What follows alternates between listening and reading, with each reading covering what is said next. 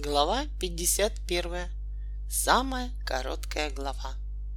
В жаркий июньский полдень от красной пристани Архангельского порта отвалил ледокольный пароход «Ладога», имея на своем борту большую группу экскурсантов.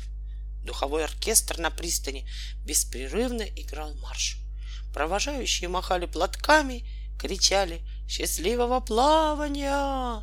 Пароход осторожно выбрался на середину Северной Двины и, оставляя за собой белоснежные облачка пара, поплыл мимо множества советских и иностранных пароходов, держа курс на горло Берлого моря.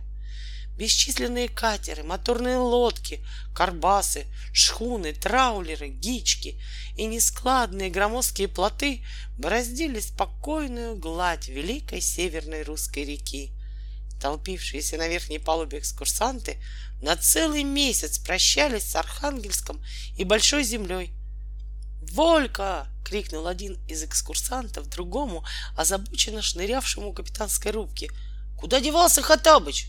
Из этих слов наблюдательные читатели могут сделать безошибочный вывод, что среди экскурсантов находились и наши старые знакомые.